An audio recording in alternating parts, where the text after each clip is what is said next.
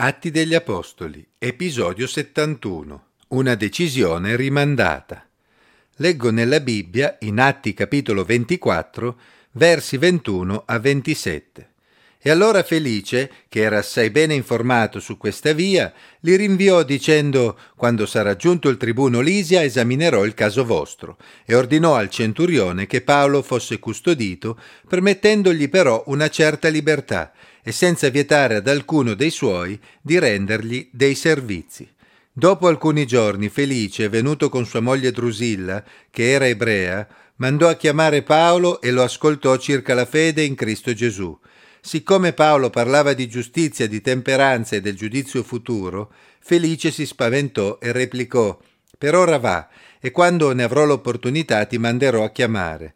Egli sperava allo stesso tempo che Paolo gli avrebbe dato del denaro, per questo lo mandava spesso a chiamare e conversava con lui. Trascorsi due anni, Felice ebbe per successore Porcio Festo e Felice, volendo guadagnare il favore dei giudei, lasciò Paolo in prigione. Ci sono persone che non hanno il coraggio di prendere decisioni e rimandano continuamente. Ci sono tante ragioni per cui questo avviene. Talvolta è la paura a spingere a rimanere attendisti. Il governatore Felice emerge da questo brano come una figura attendista che non riesce a prendere delle decisioni, ma cerca di barcamenarsi per tutelare la sua posizione. Felice era ben informato su questa via. Inoltre sua moglie Drusilla era ebrea e quindi Felice, se lo avesse voluto, avrebbe potuto procurarsi tutti gli elementi per comprendere e verificare ciò che Paolo aveva detto a sua difesa. Perché invece decise di attendere e di rimandare ogni decisione? Se Felice avesse dato ragione a Paolo e lo avesse liberato, si sarebbe messo contro il Sinedrio e questo non avrebbe giocato a suo favore vista l'importanza del Sinedrio nella regione dove Felice svolgeva il ruolo di governatore. Era quindi meglio averli dalla propria parte. Allo stesso tempo, però, Paolo era un cittadino romano che aveva dimostrato di conoscere i suoi diritti e di sapersi muovere bene nel sistema legale romano. Quindi Felice doveva stare attento a trattarlo palesemente con ingiustizia, perché ciò si sarebbe potuto ritorcere contro di lui. Così Felice decise di non fare nulla. Rimandò al futuro ogni decisione, trattenendo Paolo in attesa di giudizio, ma garantendogli anche una certa libertà di avere contatto con persone che potevano prendersi cura di lui, andando probabilmente anche oltre ciò che era comune concedere ad un carcerato. In sostanza Felice stava dando un colpo al cerchio ed uno alla botte, in attesa di capire come muoversi per uscire nel miglior modo possibile da quella situazione. Ma il carattere di Felice emerge anche dal suo atteggiamento nei confronti del messaggio che Paolo aveva condiviso con lui e sua moglie Drusilla. Paolo aveva sicuramente fatto del proprio meglio per parlare loro di Gesù, della sua opera e dell'importanza della fede in Gesù per poter affrontare il giudizio futuro. E Felice non era rimasto indifferente alle parole di Paolo. Infatti il testo ci dice che si spaventò.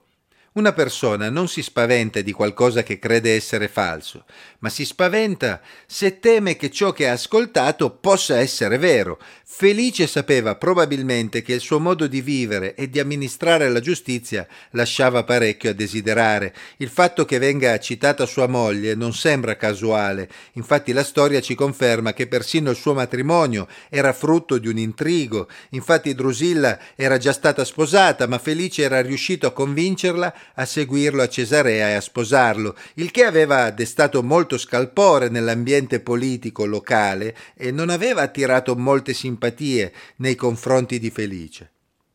Insomma, Felice poteva temere il giudizio di Dio, tuttavia anche in questo caso prevalse l'attendismo e purtroppo prevalse anche l'amore per il denaro. Egli aveva sentito che Paolo si era recato a Gerusalemme per portare elemosine e probabilmente aveva immaginato che Paolo e il suo movimento gestissero parecchio denaro e avrebbero anche pagato affinché Paolo fosse liberato. Così mentre da una parte egli era intimorito dal sentir parlare di giudizio, dall'altra parte continuava a praticare l'ingiustizia. Sembra incredibile, ma passarono circa due anni senza che Felice fosse arrivato a prendere una decisione. Si poteva sperare che almeno alla fine del suo mandato, prima di lasciare posto a Porcio Festo, egli potesse sbloccare la situazione rilasciando Paolo, ma pensando ai possibili sviluppi della sua carriera, preferì lasciarlo in prigione per tenersi buoni i notabili giudei. Insomma, egli perse anche la sua ultima occasione per prendere una decisione sensata e coraggiosa causa e per fare un passo in avanti verso la giustizia di cui Paolo gli aveva parlato. Mi chiedo quante persone, come Felice, passino la propria vita a rimandare una decisione. Chissà quanti hanno ascoltato il messaggio del Vangelo, la buona notizia inerente a Gesù, lo hanno compreso e hanno percepito nella loro coscienza la veridicità di quel messaggio. Tuttavia ci sono troppi interessi, troppe cose che essi non vogliono cambiare, troppi rischi nel prendere una decisione che potrebbe stravolgere la loro vita. Così rimandano di continuo ad un domani che probabilmente non arriverà mai. Sì, è vero, talvolta è più facile tergiversare per mantenere la propria posizione, piuttosto che prendere la decisione giusta, che però potrebbe non essere la più comoda nell'immediato. Ma se credi che Dio si sia rivelato a te in qualche modo e se credi che il messaggio di Gesù Cristo sia reale, non fare come felice, non continuare la tua vita come se niente fosse, non indurire il tuo cuore ma ascolta la voce di Dio che ti spinge a ravvederti.